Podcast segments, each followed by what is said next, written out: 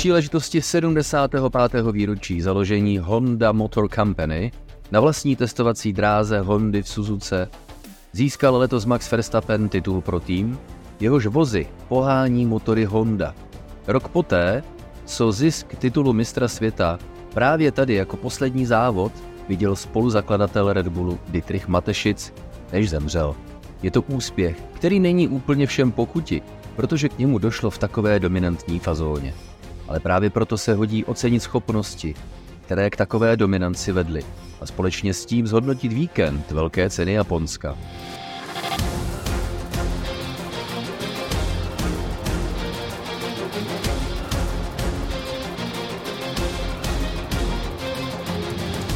A na zhodnocení velkých cen obecně je tady nejzasvěcenější podcast Kolo na kolo, který je součástí Multimagu Kolo na kolo a také proto tady pro vás jsou. Tradičně věřím, že nás rádi posloucháte Tomáš Richter a Jiří Košta. Já tě zdravím Tomáši a zdravím posluchače.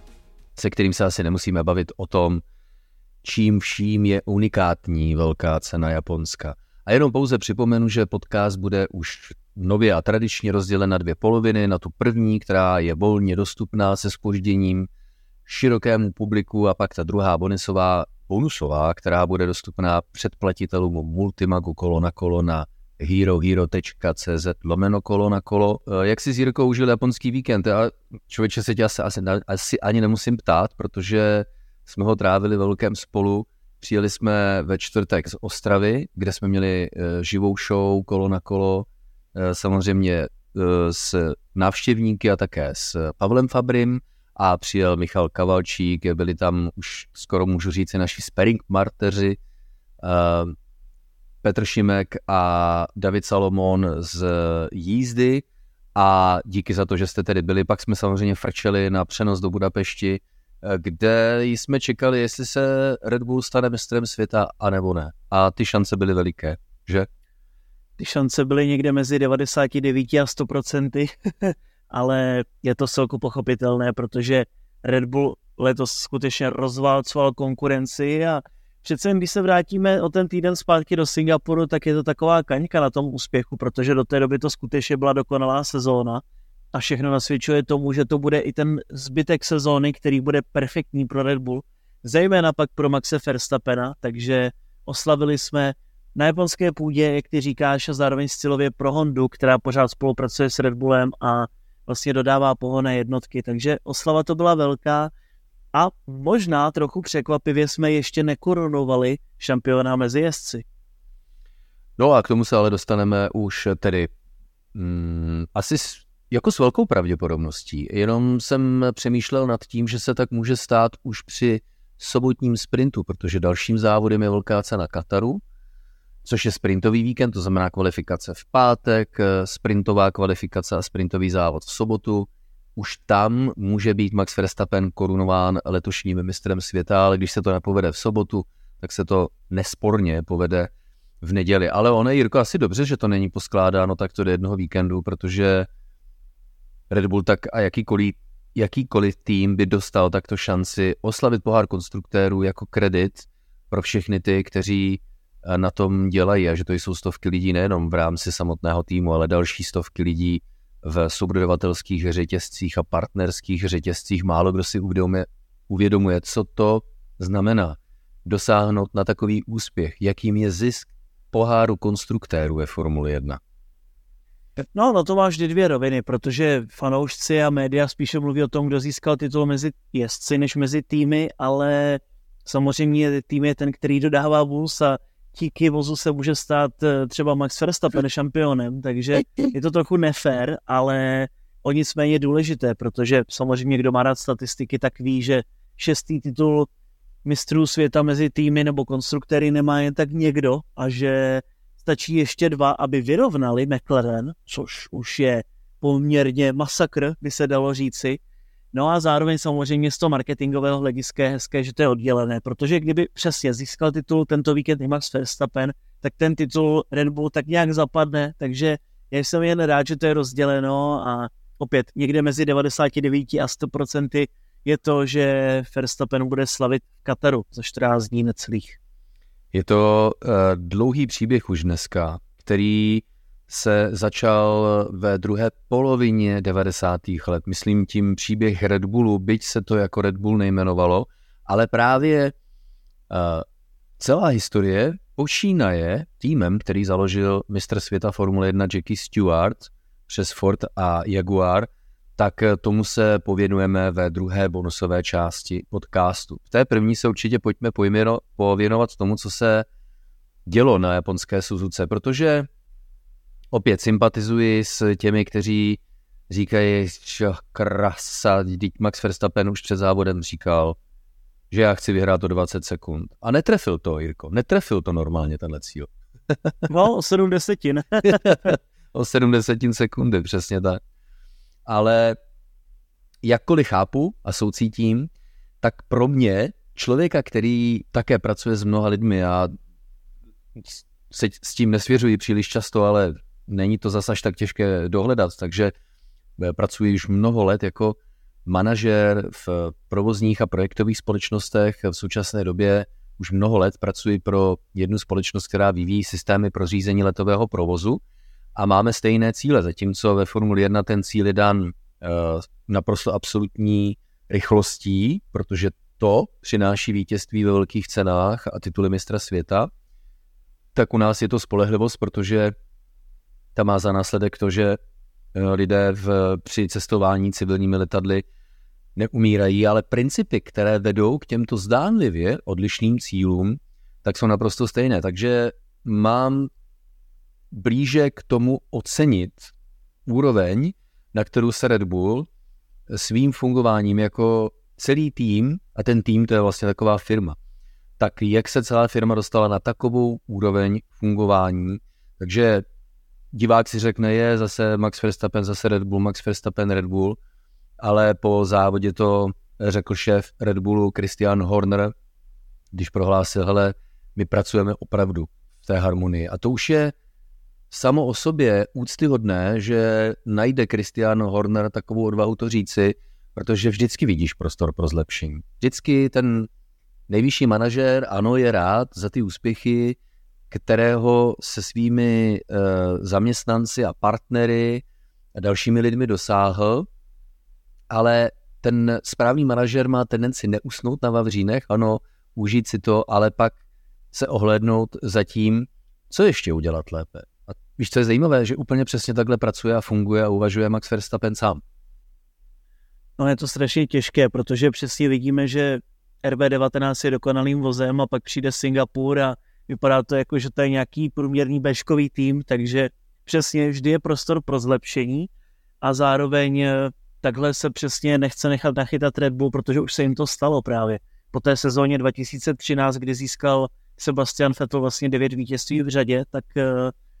přesně jak říkal Sebastian, musíme si pamatovat ty dny, protože nikdy nevíme, co se stane. Ale ono to tak fakt je, protože v sezóně 2014 poté Sebastian nevyhrál ani jeden závod. Daniel Ricciardo dokázal, řekněme nějakým zázrakem spíše vyhrát tři závody, ale neměl to Red Bull jednoduché až nějak do sezóny 2021, řekněme 2022, takže téměř 10 let pak čekal na to, než se jim bude zase dařit. A jednak oni sami se poučili, ale zároveň jsou si vědomi toho, jak eh, lehce o ten úspěch mohou přijít.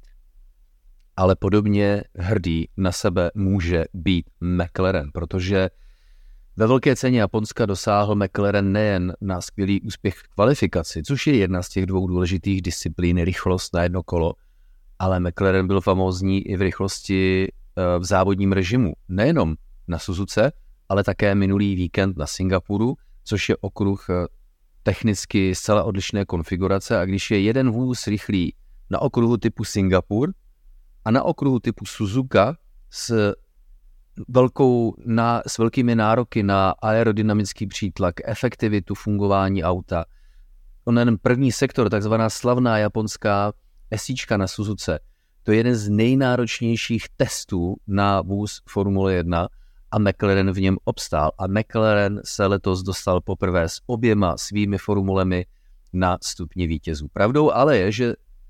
příběh McLarenu ve velké ceně Japonska sám o sobě představuje zajímavou zápletku, protože eh, Oscar Piastri eh, jel v kvalifikaci lépe než Lando Norris. Konec konců se také v jednu chvíli hovořilo o tom vtipně, eh, že Lando Norris navrhoval Piastrimu, že by mohl udělat cenu, tak jak to udělal vůči Prostovi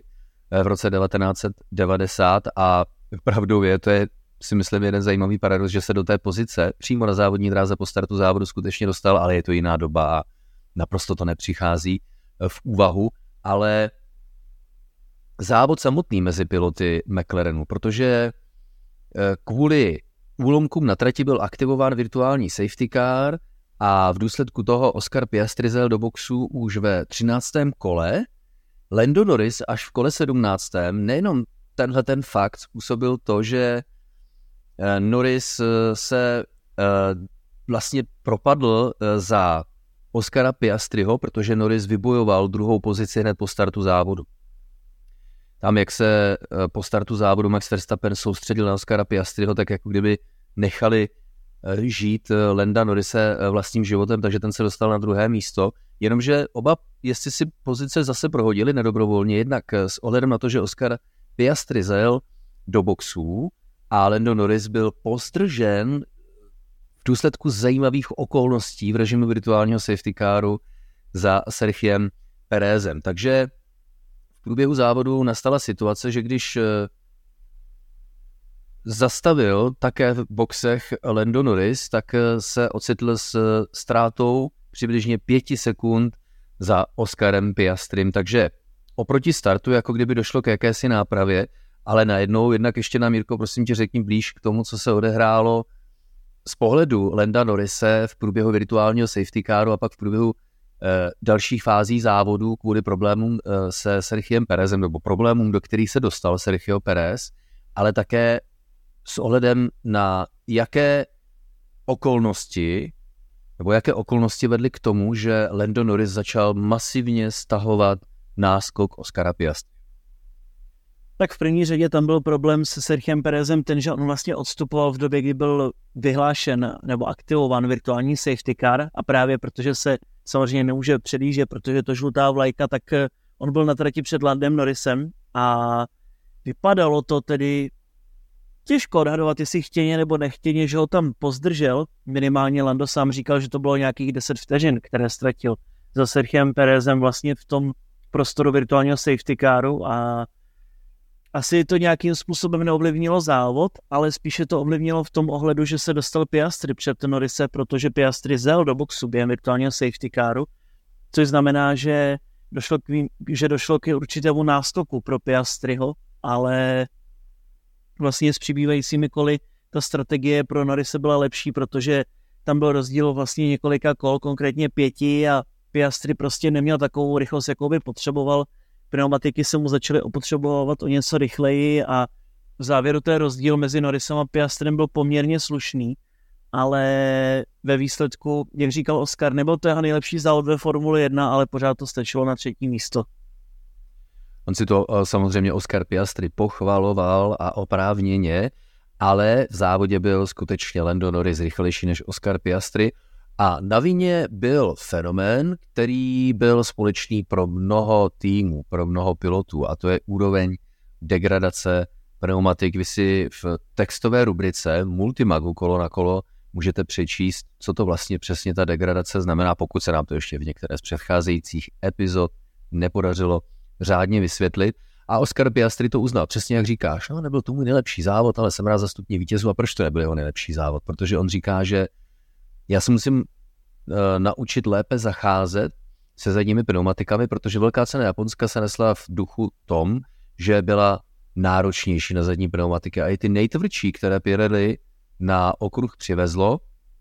tak se potýkalo s rychlou degradací. Ale u Piastriho ta degradace byla o hodně rychlejší než u Lenda Norise, eh, protože je to všechno pro Oscara Piastriho nová věc. To je přesně ta nováčkovská dáň, kdy Lando Norris už trošičku něco zná, trošičku něco umí, ale Oscar Piastri potřebuje zkušenosti. Potřebuje zkušenosti, aby také dokázal lépe odhadnout eh, fungování a degradaci pneumatik, aby tomu svým stylem jízdy a možná také trošku nastavením auta dokázal jít lépe naproti. No takže samozřejmě po zastávce v boxech Lando Norris rychle stáhl Oscara Piastriho, došlo k nějaké diskuzi, ohledně týmové režie, ale tady, Jirko, ta týmová režie byla absolutně, absolutně na místě, protože nebýtí, no tak uh, bude horko těžko na stupních vítězů jenom jeden McLaren, ne oba dva, viď? Jednak Lando okamžitě dokázal podjet na náskok více než 1,5 vteřiny po té, co Oscar pustil, ale zároveň se tam hlásilo o slovo poměrně slušně George Russell a poté také Charles Leclerc. A jak ty říkáš, oni kdyby se zdržovali, tak právě by se dokázal George Russell pravděpodobně dotáhnout na Piastriho a překonat ho, nebo možná Charles Leclerc. Tam to bylo takové těžko odhadnutelné, ale skutečně tam právě pomohlo to, že si jezdci nepřekáželi navzájem. No a zároveň v případě, že by třeba na trať vyjel safety car a Oscar by zůstal na trati, tak by o to třetí místo možná přišel a právě sám pilot zmiňoval Silverstone letošní sezóny, kdy on také bojoval o stupně vítězů, ale potom se vyjel safety car, tak skončil v úvozovkách až čtvrtý, čili se bal toho podobného trendu, ale naštěstí pro něj to dopadlo dobře a vlastně poprvé po šesti letech od možná překvapivě Lence Strola máme v nováčkovské sezóně nějakého pilota na stupních vítězů. Krásný příběh McLarenu při velké ceně Japonska. Ty jsi zmínil Mercedes. Mercedes byl v Japonsku pomalejší než tým Ferrari a opět eh, na vině eh, byl rychlejší eh, úroveň opotřebení zadních kol v důsledku jednak toho, že v Japonsku bylo výrazně tepleji, než jsme zvyklí a Mercedes má problémy s nedostatkem přítlaku na zadní nápravě, nebo obecně s nedostatečnou úrovní eh, aerodynamického přítlaku celého auta a tím pádem včetně zádě, jenomže ta záď je důležitá pro tratě, které mají zatáčky, které žádají trakci na výjezdu z nich, což je právě příklad Suzuki. No a tak se možná teďka eh, posluchač jako zamyslí nad tím, no dobře, tak od čeho jsou jako křídla na formuli a když nemám dostatek přítlaku, no tak eh, ho přidám pomocí nastavení eh, zadního spoileru. To je pravda. Nejenom nastavení zadního spoileru, ale také velikostí zadního spoileru, jenomže když přidám přítlak, tak samozřejmě zvednu aerodynamický odpor. To je právě ta aerodynamická efektivita, umět zvednout eh, fungování nebo umět nastavit auto tak, aby generovalo přítlak, ale současně, aby s tím se nezvedal tak rychle aerodynamický odpor vzduchu právě ona efektivita aerodynamická. Takže Mercedesu nestačí jenom otáčet elementy na zadním křídle, protože by si tím pádem snížil uh, maximální rychlost na rovinkách a bylo by to ještě horší. No tak musí najít kompromisy a ten kompromis znamená, že to křídlo zadní nemůže tak otočit, aby chránilo zadní pneumatiky, ale na straně druhé, tedy když bude mít rychlost na rovinkách, tak ta degradace pneumatik bude rychlejší. Takže to je to, co trápilo Mercedes, ale co současně dostalo Mercedes do zajímavé situace, protože George Russell, ten se nakonec vytasil s taktikou jednoho jediného pitstopu v době, tedy kdy Pirelli předpovídalo taktiku mezi dvěma, skoro až třemi pitstopy, tak George Russell šel do jediného pitstopu, nakonec se ukázalo, že to nebyla dobrá strategie, Hamilton zůstal u taktiky dvou pitstopů, ale co je zajímavé, že se Oba dva piloti, jak Lewis Hamilton, tak George Russell na závodní dráze potkali v jednou. To bylo hned v úvodu při souboji, o který se pokusil George Russell na Lewisa Hamiltona, ten mu to ale vrátil. A pak eh, v důsledku jedné drobné chyby Lewisa Hamiltona, která oba dva piloty dostala v zatáčce, která nese název Spoon do souboje Jirko kolo na kolo, ale takovým způsobem, že uh, Lewis Hamilton tak říkají vyvezl George Russella. Já si myslím, že pár inženýrů a pár manažerů v garáži Mercedesu v tu chvilku malinko se šedivilo. Určitě, ale to je hlavně otázka do budoucna, protože už jsme si viděli v Singapuru, že kluci bojovali dost těsně a nebyly tam žádné týmové pokyny. A tentokrát opět, až dokud nezasáhl přímo toto Wolf, tak vlastně se bojovalo bez rukavic, ale jelikož je dnešní Formule 1, řekněme alespoň od druhého místa dále vyrovnaná, tak prostě takové souboje stojí tým strašně moc zbytečných vteřin a tím, že vlastně vyjel nejenom George, ale i sám Lewis Hamilton, který George vyvezl mimo trať, tak samozřejmě ztratili nějaký čas. A pak člověk, když vidí ke konci závodu ty rozestupy, říká si, mohl získat George nějakou tu pozici navíc, nebo Lewis Hamilton, podobně to bylo i v Singapuru, mohl bojovat George spíše o vítězství, kdyby ho tam Lewis Hamilton nepředjel mimo trať. Je to prostě takové strašně těžko odhadnutelné, ale zároveň by to chtělo možná trochu si více stanovit ty týmové pokyny, protože víme, že u Red Bullu je to jasně dáno, že prostě je Max Verstappen a Sergio Perez bude poslouchat, ale právě Mercedes, McLaren a ani Ferrari to taky nemají a viděli jsme v letošní sezóně, že několikrát to ovlivnilo výsledek, nebo alespoň tu šanci na lepší výsledek. Takže krásné souboje, já jsem samozřejmě z toho sportovního hlediska strašně rád, že se kluci řežou navzájem, ale pro tým to určitě není dobrá zpráva. No a pojďme připomenout uh, týmovou taktiku v závěru závodu, kdy se potkali jednak uh, Leclerc, pardon, jednak Lewis Hamilton s Georgem Russellem a za nimi vyrazil Carlos Sainz, který si protáhl prostřední úsek závodu na žluté sadě pneumatik, to proto, aby měl robustnější pneu v závěru závodu, aby mohl více atakovat, což se mu na straně druhé dařilo. Tak a vy si určitě vzpomenete, a pokud ne, tak si poslechněte předcházející Instapockets epizodu ze Singapuru, kde jsme vychvalovali onen trik s systémem DRS, tedy v tom smyslu, že Carlos Sainz jako lídr závodu ve velké ceně Singapuru se nesnažil ujet svému soupeři Landu Norrisovi za sebou, protože mu nabízel v detekční zóně možnost využití DRS, tím pádem vyšší rychlost na rovinkách a tím pádem menší možnost z Norrisova soupeře jej předjet, předjet což ve výsledku uh, chránilo první pozici uh, Carlose Sainze. Tady se ale situace obrátila, protože za sebou jeli Hamilton s Russellem a za nimi Carlos Sainz. A Hamilton byl vyzýván ze strany svého týmu, aby to samé, co dělal Carlos Sainz v Singapuru, tak pomohl dělat uh, Georgi Russellovi. Ale jednak to nevyšlo úplně, protože na velmi opotřebovaných pneumatikách George Russell nakonec propadl za Carlose uh, Sainze. Hamilton se mimochodem musel ještě vracet. On chtěl, po té, co on sám předjel George Russella, tak chtěl jako hodně daleko podjet, ale týmu říká, ne, ne, ne, pojď se vrátit, pojď se vrátit trošku. Ale nevyšlo to, zejména právě s ohledem na malou úroveň eh, přilnavosti Russellových pneumatik. Carlos Sainz v jednu chvilku říká, hele, oni používají jako moje, moje DRS triky, to jako, jako by nešlo. Samozřejmě s nadsázkou, ale co je překvapivé, a proto zase děláme tyhle podcasty s odstupem, Lewis Hamilton prohlásil, že tyhle pokyny, jak pomoci skrze DRS řešení týmovému kolegovi George Russellovi, tak se Hamiltonovi vůbec nelíbily a označili je v podstatě za naprosto zbytečné. Ono to bylo zbytečné, protože jednak Singapur a Japonsko jsou velmi odlišné trati, ale zároveň samozřejmě ten průběh závodu byl jiný a o mnoho rychlejší vlastně bylo Ferrari než Mercedes, alespoň v závěru závodu. Takže říkal Carlos, dali mi ochutnat mojí medicínu, oni tady zkouší to, co jsem dělal já minulý víkend, ale ono to tak skutečně bylo, protože vlastně po té, co Hamilton předal Rasla v první zatáčce, tak eh, si okamžitě vybudoval náskok asi dvě vteřiny a právě dostal pokyn až zpomalí, což skutečně udělal. George měl také k dispozici DRS, jenže bohužel ty jeho pneumatiky už to měly skutečně dost za sebou a vůbec neměl trakci. Na výjezdu prostě se strašně klouzal, jeho vůz byl přetáčivý při výjezdu z poslední zatáčky a i když měl DRS, tak eh, Carlos Sainz také, ale hlavně si dobře nachystal ten výjezd a dokázal se dostat před něj. Takže přesně, byl to takový zbytečný pokus a bohužel mně přijde, že Mercedes někdy v letošní sezóně už dělá takové, řekněme, zoufalé pokusy, protože oni prostě úplně nevědí, co s těmi, co s těmi pravidly, ať se děje cokoliv. A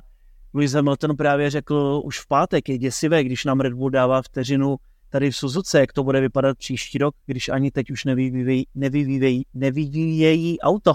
na sezónu, na sezónu 2023. Takže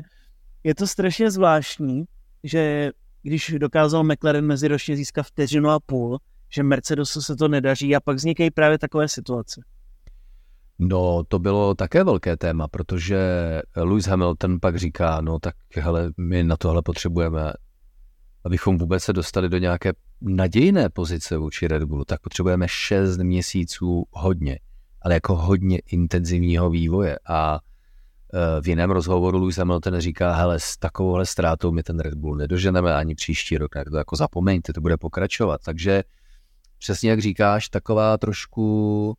už malinko zoufalá snaha přetlačovat to auto a vymačkat z něj větší potenciál, než eh, co ve skutečnosti nabízí a nejsou to úplně dobré výhlídky, protože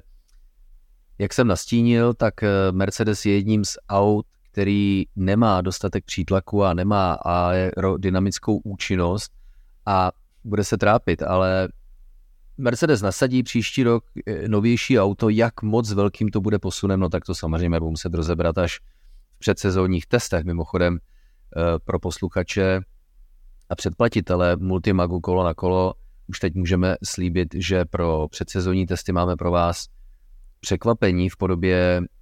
společného sledování testů, tedy minimálně alespoň prvního dne, a to tak, abychom si právě řekli tyhle ty věci, jak na tom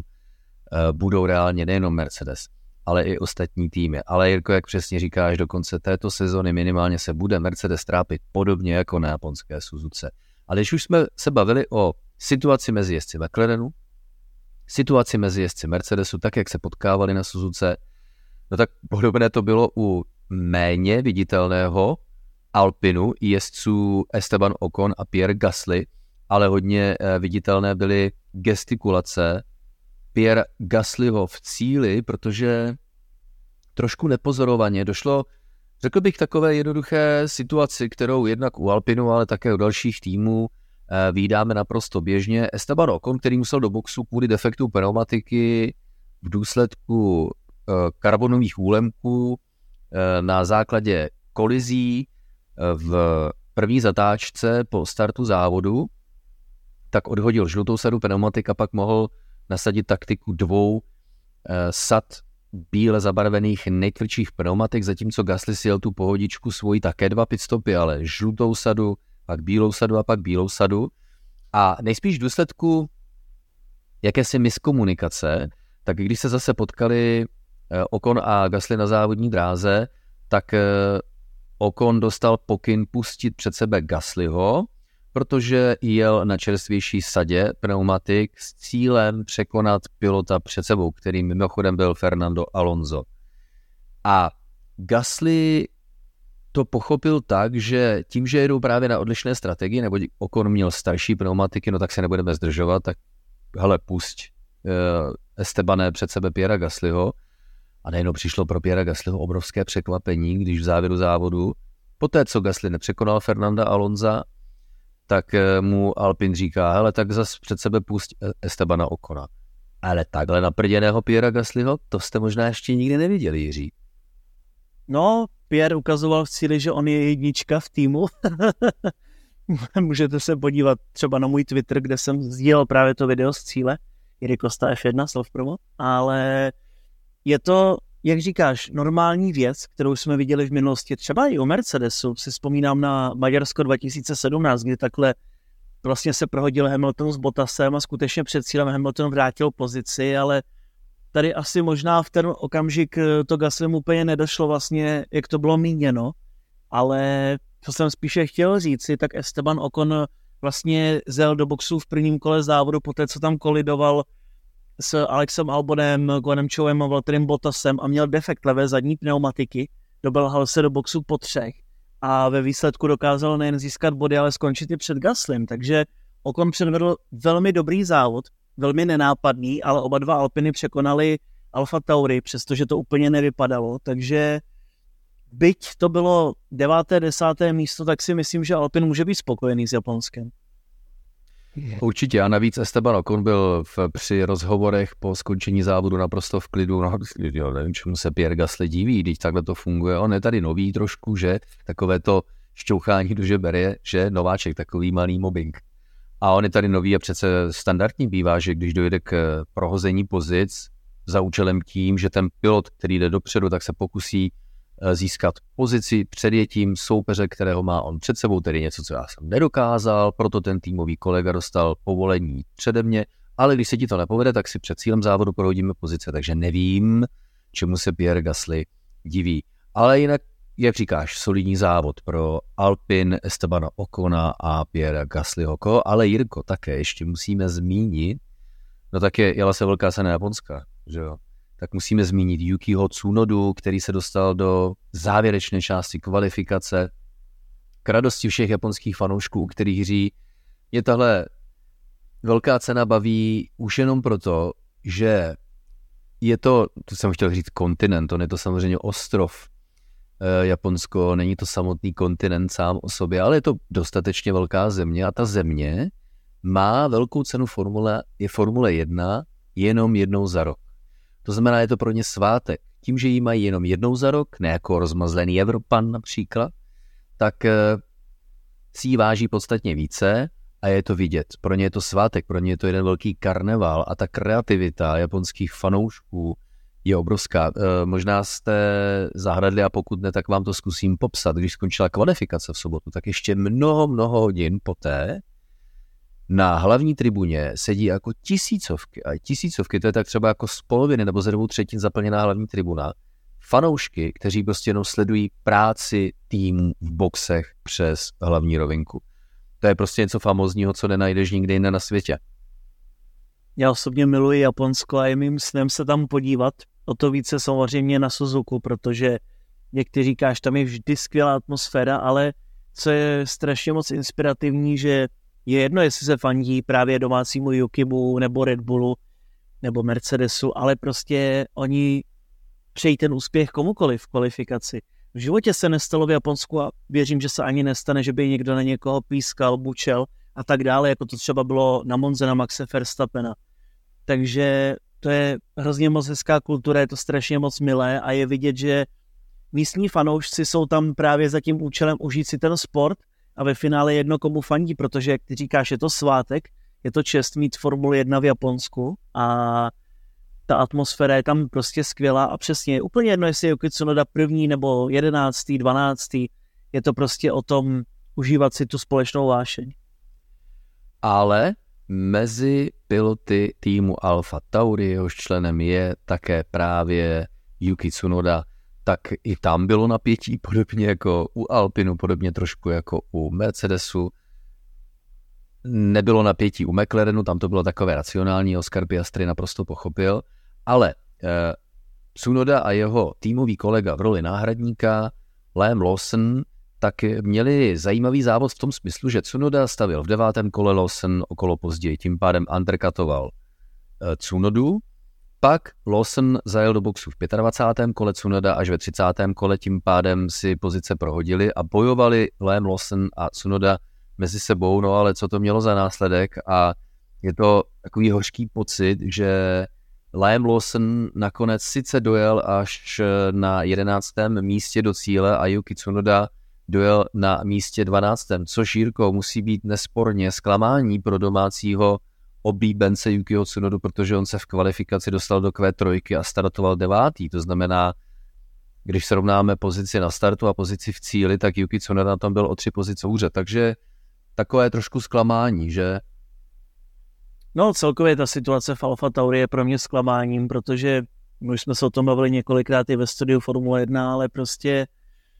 Dopadlo to tak, že Liam Lawson ve všech čtyřech závodech porazil Yuki Tsunodu, ať to bylo jakkoliv. A tady v Japonsku jsme mohli vidět krásně i to srovnání závodní rychlosti, kterou měl prostě Lawson lepší. Byť ta strategie byla spíše dělaná pro Yukiho, vzhledem k tomu, jak se to vyvinulo, tak stejně dokázal Lawson skončit eh, před Tsunodou, ale ve finále víme, že tedy v příštím roce to bude sestava právě Yuki Tsunoda a Daniel Ricardo, kdo bude závodit pro Alfa Tauri, takže je to pro mě takové, takové těžké téma, jak to dopadne vlastně ve finále a jak už jsem říkal ve studiu, tak si možná myslím, že to bude právě účelově dáno tak, že Ricardo půjde do Red Bullu místo Sergio Perez od sezóny 2025 a že Yuki Tsunoda ještě zůstane vlastně v sezóně 24 a 25 u Alfa Tauri a pak buď skončí, anebo se přesune do Astonu Martin, kde bude právě odebírat eh, tato stáj motory Honda.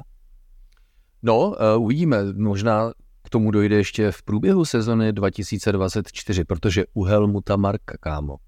nikdy nevíš. Eh, pojďme konstatovat, že do cíle závodu nedojeli Alex Albon, Logan Sargent, Lance Stroll, Sergio Perez, Valtteri Bottas. A když už jsem zmínil Sergio Pereze, no tak ten měl jako naprosto příšerný závod už od samotného startu, kdy se tam potkal s Valterim Bottasem, pak se tam potkal s Kevinem Magnusenem, pak si zapředjížděl pod safety kárem. Jedna chyba za druhou. Ale pojďme rozebrat uh, Perezovi tresty a hlavně proč on tedy čekal téměř tři čtvrtě hodiny v boxech, protože Sergio Perez už byl v civilu, měl dokonce džíny, tým ho povolal, hele, zpátky do kombinézy, půjdeš zpátky na závodní dráhu. Proč se tak stalo? To vám prozradíme v bonusové části tohoto podcastu Kolo na kolo z Japonska a k tomu přidáme jednu zajímavou strategickou příhodu ohledně volby pneumatik nejen pro samotný závod, ale volby pneumatik už pro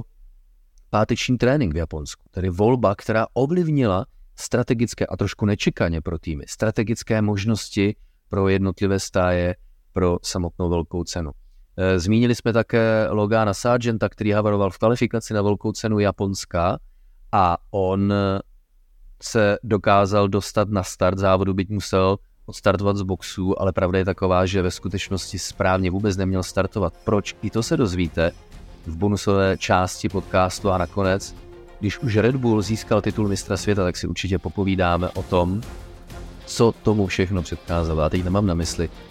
jenom tituly mistra světa pro Red Bull v sezónách 2010-2013, ale předtím to byl Jaguar a předtím to byl Ford a předtím to byl Jackie Stewart. Stewart takže řada dalších zajímavých témat